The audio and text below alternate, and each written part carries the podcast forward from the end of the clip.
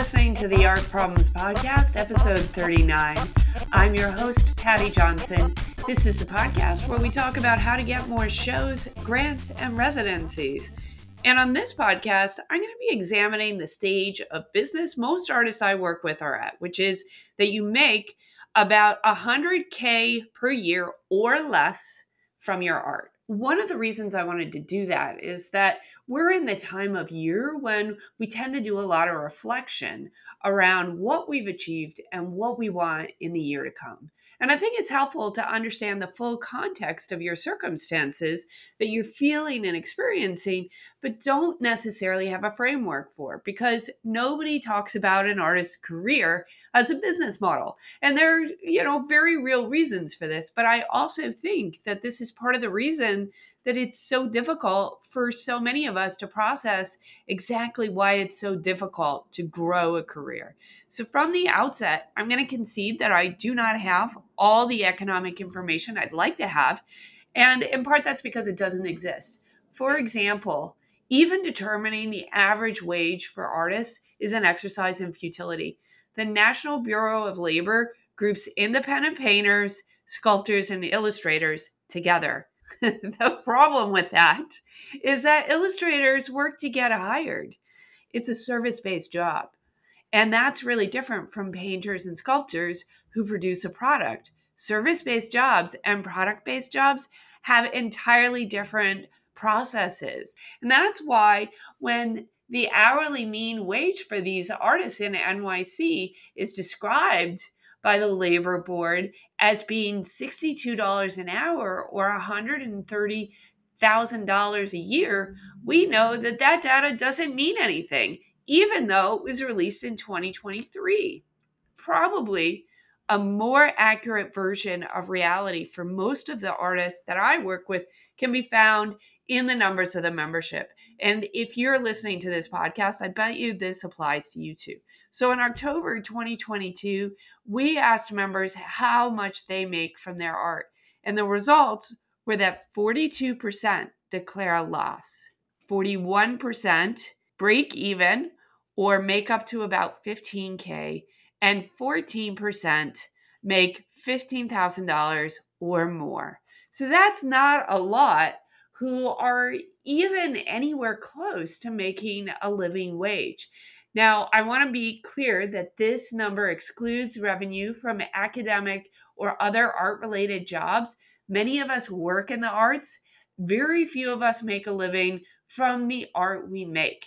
It's also worth noting the gender makeup of the membership because the majority of the network membership is women.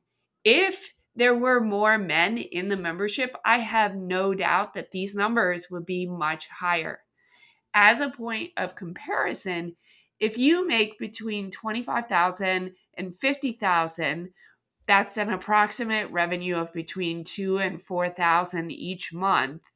You're beating the odds in any industry if you're working as an entrepreneur.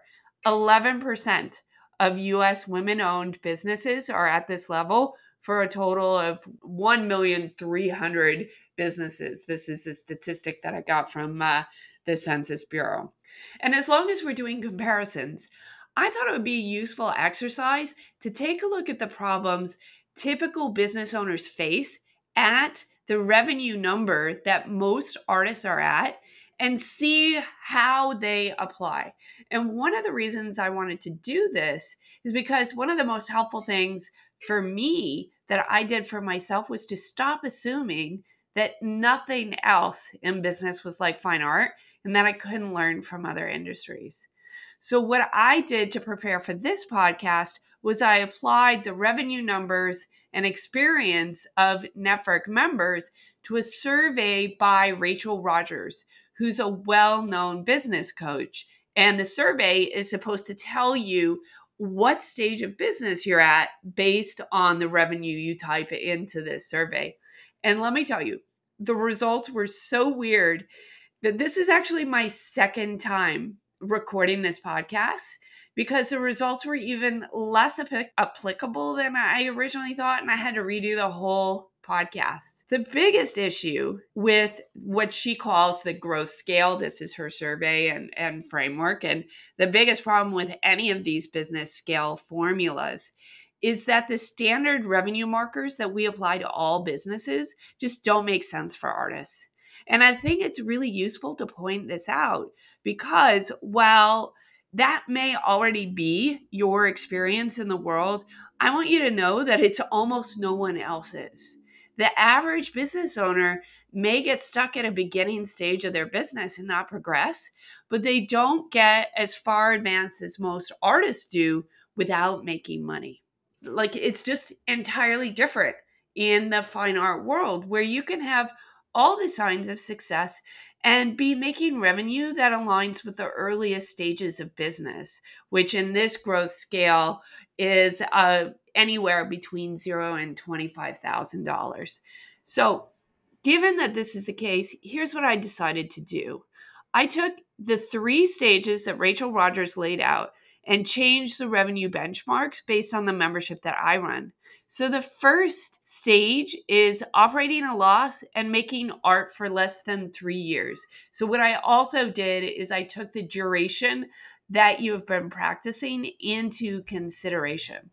The second stage is operating at a loss to $15,000 and making art for more than three years. And the third stage is making more than $15,000 a year through your art alone. And here's the thing about this phase.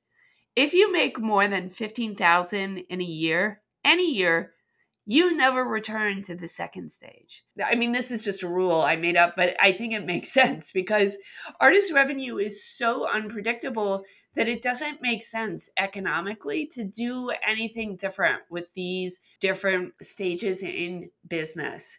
And there's one final observation before we dive in, but based on my conversations with artist taxation experts and the membership itself, my sense is that there are more artists who make a living off their art by selling it themselves than there are those who do so using a gallery.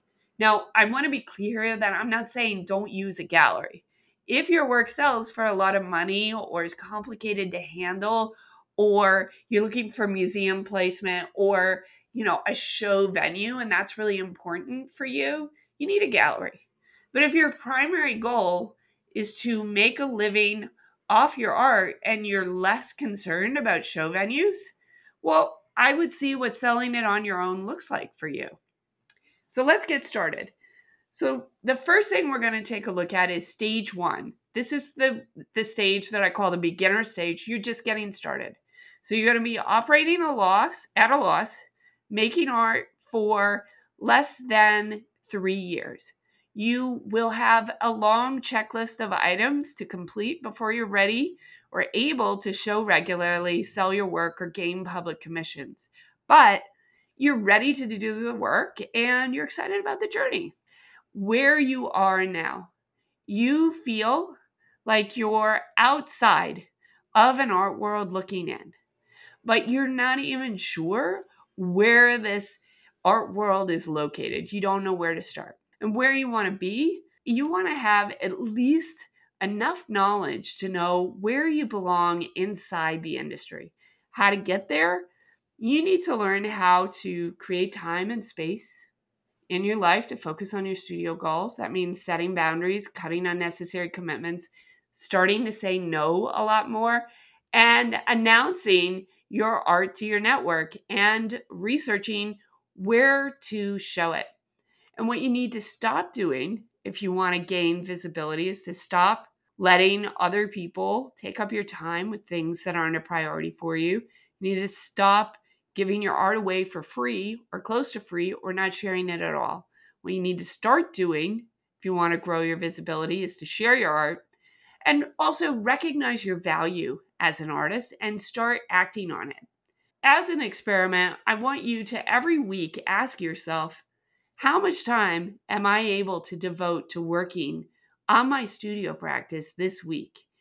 And your weekly habit will be making sure that you're in your studio making art and in the field looking at art. If you don't look at a lot of art, you won't have enough familiarity with the art landscape to know where it'll fit. And your work is going to suffer too. The best inspiration for your art is other art. Finally, your mindset mantra every day, just remember faith is taking the first step even when you don't see the whole staircase.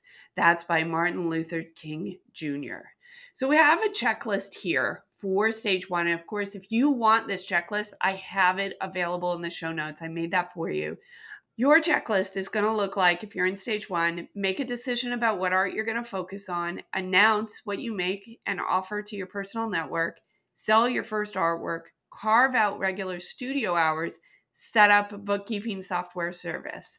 In a normal business checklist, there would be a revenue goal here. So, for example, Rachel Rogers was making $2,000 each month for three months consecutively before you could graduate to the next level.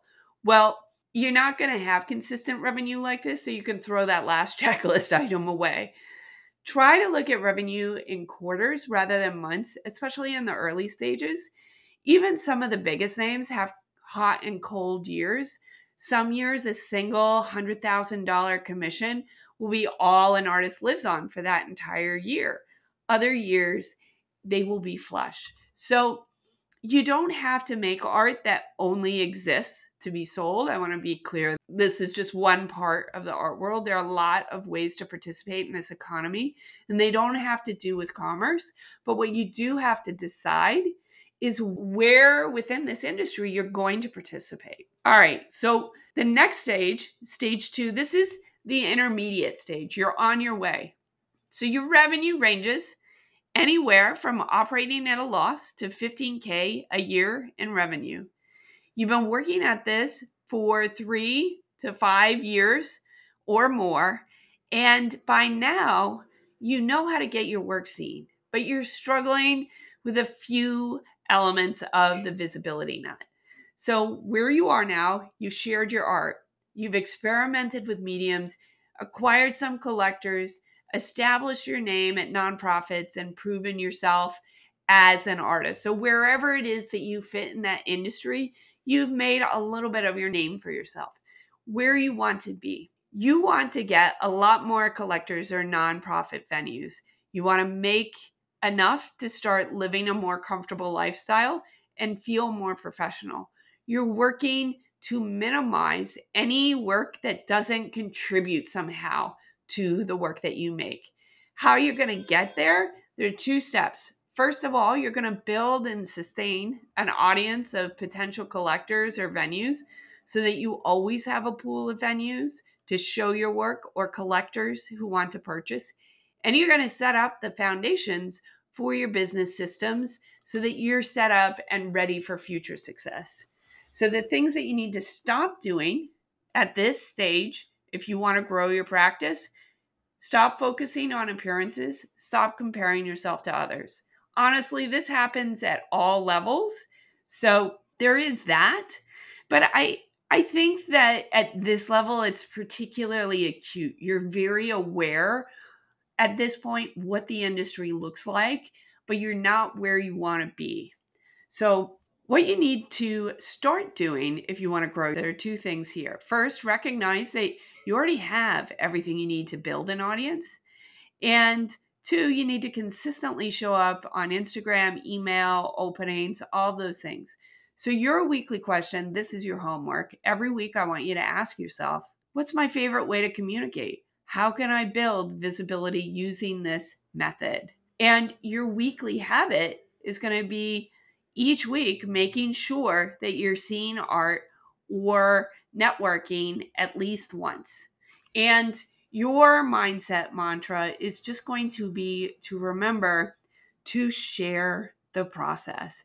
People want to know like it's it's not just as cheesy as and I don't even know if this is cheesy exactly. It's just something that I think we're told a lot to do to show the behind the scenes of what's happening in your art and that's definitely important, but I think part of it too is just letting people know who you are and how that informs your work. And so when you're able to show up and communicate about that more, you're going to have a deeper connection with the people you work with.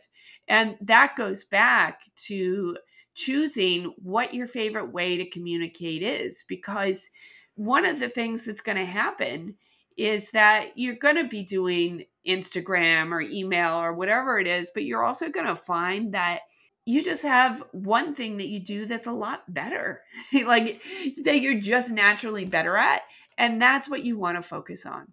So, your stage two checklist is going to look like this you're going to make a decision about what your primary venues should be commercial galleries, public art spaces, nonprofits. It's possible to get to this point and be a little scattered. Okay. So, as we progress through these stages, you do tend to get a little bit more focused. And you know you'll develop a reputation within those areas that you participate in. And the other thing on the checklist is you're going to choose a weekly method for connecting with potential venues collectors and just show up consistently. You want to focus on maxing out on the amount that you can commit to. Now this particular checklist item, I'm going to say this is very hard. This is very hard for a lot of artists. A lot of artists don't do this. However, I will also say that I have never seen this method not work. I will give the massive caveat here that you have to have done the research. It definitely won't work if you haven't done the research and you're just spamming people. But if you have done the research, for potential venues, for collectors, for any of these places that might be interested in your work, the chances are that they're going to be interested in you. You know, when the research is done properly, usually the part of the process of researching introduces you to them. So it's a natural way of getting connected with people. Now, the next thing on your checklist is you're going to set up a basic system for responding to inquiries, create bank accounts, and you're going to hire a professional to do your taxes. Now, I just also want to put out there that a lot of this stuff happens naturally as you do it. So just don't stress out about it. You're going to know that something is required because you don't have it, and your life is hard because you don't have it, and then you will fix it. So the next stage is stage three. This stage is the proficient stage, and this is the stage where you're almost there. Rachel Rogers calls this the busy bee stage. And in my opinion, it's the worst stage of business. And I think the busy beeness is not relegated to this level, but it's often the most intense at this time. It's just hell being in, in this stage. Because if you're a busy bee, it means you've been doing this for a while and you're like really close to breaking through as an artist. You have clarity on your art and ideal venues. You're probably frustrated that you're not further along because you know the players, you know this world. So you you know you feel like you have this momentum, but simultaneously you feel stuck. So where you are now, you have visibility and you've never been busier, and yet you're still not making the kind of money you desire or showing exactly like maybe you've been showing at the same venues for a long time. So things just aren't changing the way that you want them to where you want to be. So you want to hire some help so that you can spend more time doing the things that you're best at. So, how to get there? You're going to need to learn how to do these two things. The first is you need to learn how to create a scalable studio model so that you can grow your practice without burning out. Now, I know a lot of you are cringing right now. Don't do that. Like, I get it. But just know that I'm not telling you to become an art making machine, a robot, to compromise your work or any of that shit. I'm just saying, think about what kind of work you can do that will get you paid enough to maintain a modest lifestyle. Because at a certain point, if you're not making decisions that account for your living needs, you're not going to be able to thrive. You'll be too busy trying to survive. And I know too many artists that are living just above the poverty line because they make just enough to get by, but they can't get further along that road. This is a place where people very frequently get stuck and it's it's a very very tough place to be in. So number 2, in what you need to learn to do, you need to learn how to start making decisions that respond to the amount of time you have and the life you want to live. So it's really time for this hustle phase to come to an end. You need to be a little bit more strategic in your decision making. And that's going to be key to making more money or giving yourself more time, like whatever it is that that is the metric of thing that will tangibly increase your happiness in your life, your contentness. And you want to be able to increase your visibility without necessarily also increasing your workload. So, what you need to stop doing to grow your practice, you need to stop saying yes to every potential show opportunity that comes through the door. This is something you do in the early stages, but once you reach this level, there does come a point where you can't say yes to everything, and you really shouldn't. You also need to stop making decisions that don't require any financial investment beyond time. So, what I'm saying here is that at a certain point, your time is going to be more valuable than the financial investment required to give you back that time. And so you always want to be thinking like how do I want to spend my time? like is it worth it to me to pay somebody else so that I don't have to do this? What you need to start doing if you want to grow your practice. First, recognize that you don't have to say yes to anyone with a show space.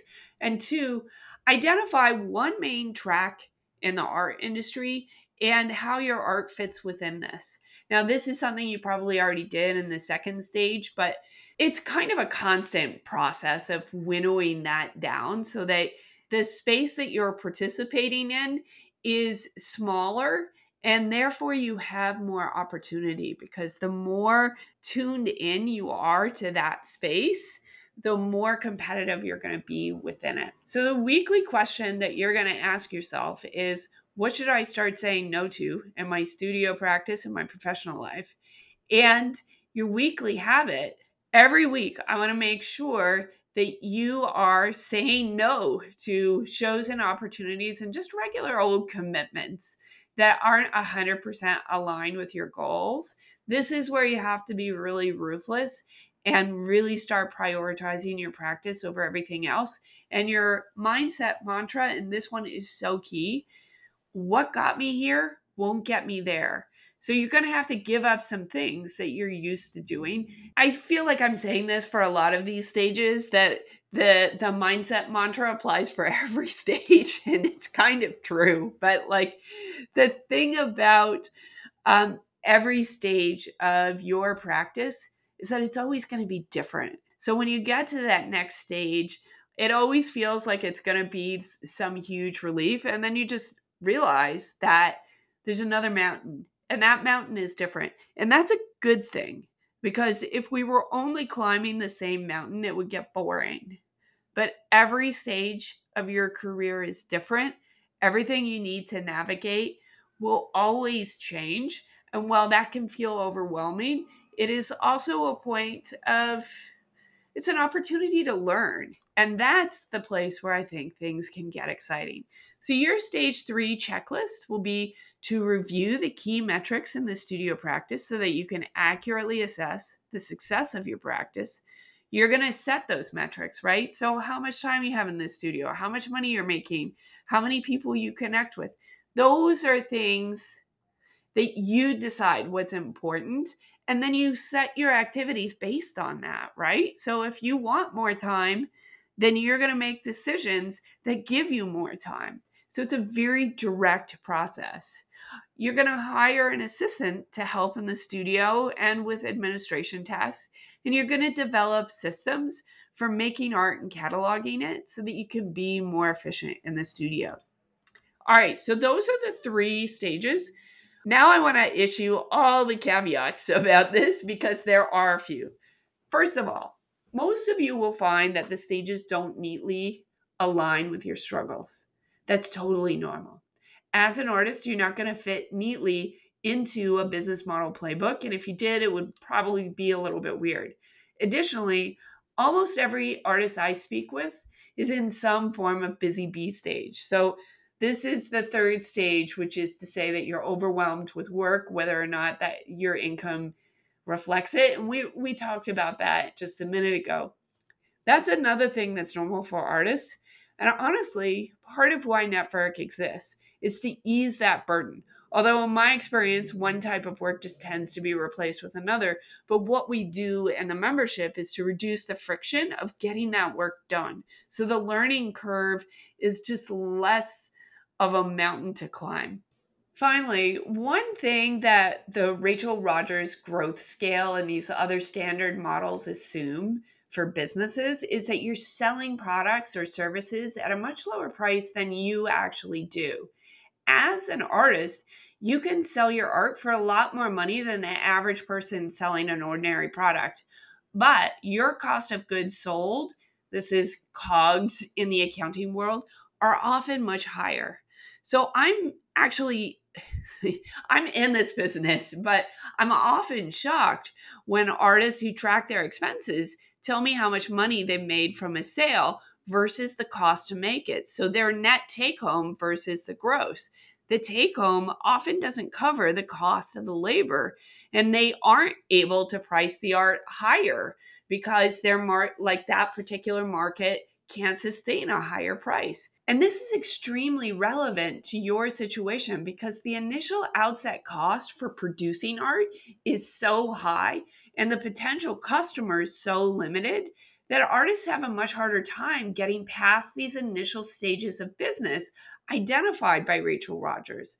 So there are reasons that you are struggling that have nothing to do with your worth as an artist, but the structure of business and capitalism itself.